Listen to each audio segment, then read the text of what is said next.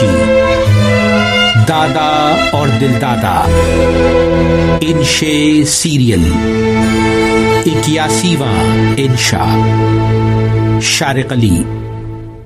بحری جہاز میں شہر سے رخصت ہوتے وقت چارلز نیپیئر نے کہا تھا، اے کاش کبھی واپسی ہو اور میں تمہاری عظمت کا عروج دیکھ سکوں۔ انکل پٹیل نو عمر کراچی کو یاد کر رہے تھے۔ بولے مچھیروں کی بستی شہر تب بنا جب انگریز کی دور رس نگاہوں نے فوجی اور تجارتی بندرگاہ کی اہمیت بھاپ کر نیپیئر کی قیادت میں میونسپل قائم کی اور بنیادی ڈھانچے پر سرمایہ خرچ کیا۔ پھر آبادی بھی تیزی سے بڑھی۔ اٹھارہ سو ستاون کی جنگ آزادی میں یہاں مقیم اکیسویں نیٹو انفینٹری نے بغاوت کی تھی، لیکن انگریز نے اسے جلد ہی کچل دیا۔ اٹھارہ سو چونسٹھ میں پہلا ٹیلی گرام اور اٹھارہ سو اٹھہتر میں ریلوے کا نظام آیا۔ میری رائے میں سب سے تاریخ ساز لمحہ اٹھارہ سو چھتر میں قائد کی اس شہر میں پیدائش ہے۔ کیسا ہنستا بستا شہر تھا کراچی، بیسویں صدی کے شروع میں۔ آبادی ڈیڑھ لاکھ کے لگ بھگ۔ کلفٹن کے ساحل کی نرم ہوا کا ہاتھ تھامے جہانگیر کوٹھاری پریڈ پر چہل قدمی سے دل اوب جائے، تو لمبی سیر کرتے فریئر ہال کے حسن کو سرہاتے ہوئے۔ ایلفی کی فیشنیبل دکانوں کے پاس سے گزرتے ہوئے، ایمپریس مارکیٹ چلے جائیے۔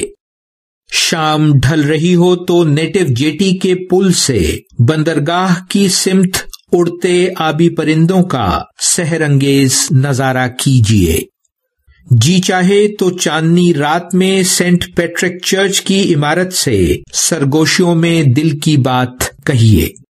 اٹھارہ سو اکیاسی میں بنے گوتھک طرز کے اس چرچ میں پندرہ سو لوگ ایک ساتھ عبادت کر سکتے ہیں۔ بیرونی عمارت بہت سجی ہوئی تو نہیں، لیکن کچھ فاصلے سے دیکھو تو بھرپور رومانوی تاثر ہے اس میں۔ ساری آرائش اور کاریگری اندرونی عمارت میں نظر آتی ہے۔ کشادہ ہال اور سامنے دور سے نظر آتا رسومات کے لیے بنا ایلٹور دیواروں پر آئل پینٹ اور رنگین شیشوں سے سجی کھڑکیاں۔ انیس سو اٹھہتر میں سو سالہ سالگرہ پر خصوصی ٹکٹ جاری ہوا تھا اور مدر ٹریسا کا استقبال بھی کیا ہے اس نے۔ وہی چرچنا جہاں انیس سو اٹھانوے میں عبادت ختم ہونے کے چند منٹ بعد بم کا دھماکہ ہوا تھا، میں نے پوچھا، بے حد اداس ہو کر بولے ہاں وہی۔ آیت کے نومر کراچی میں مسجدیں، مندر، چرچ سب موجود تھے اور برابر سے قابل احترام۔ ہندو، مسلم، عیسائی ہاتھ میں ہاتھ تھامے خوشباش شہری تھے یہاں کے۔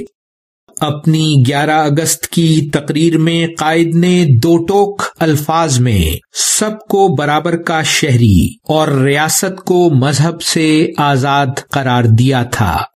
قائد کا دیا یہ اصول ہی امن بحال کر سکتا ہے یہاں۔ دادا جی بولے، یاد رکھنا ممدو، ہر انسان آزاد پیدا ہوتا ہے اور مساوی حقوق اور احترام کا حقدار۔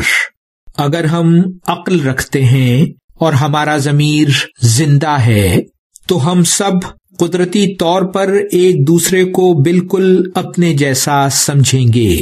اور عالمی انسانی حقوق کا احترام کریں گے۔ یعنی آپا بولی، نفرت ایک بدسورت اور مکروح عمل ہے ممدو۔ محض تعداد میں کم ہونے کی وجہ سے ہم اقلیت سے اس کی شناخت اور آزادی رائے کا بنیادی حق نہیں چھین سکتے۔ کوئی فلسفہ، عقیدہ یا نظریہ سچا ہو ہی نہیں سکتا اگر وہ نفرت کا پرچار کرے۔ نسل، قومیت، مذہب، زبان یا ثقافت، بنیاد چاہے کچھ بھی ہو۔ جاری ہے۔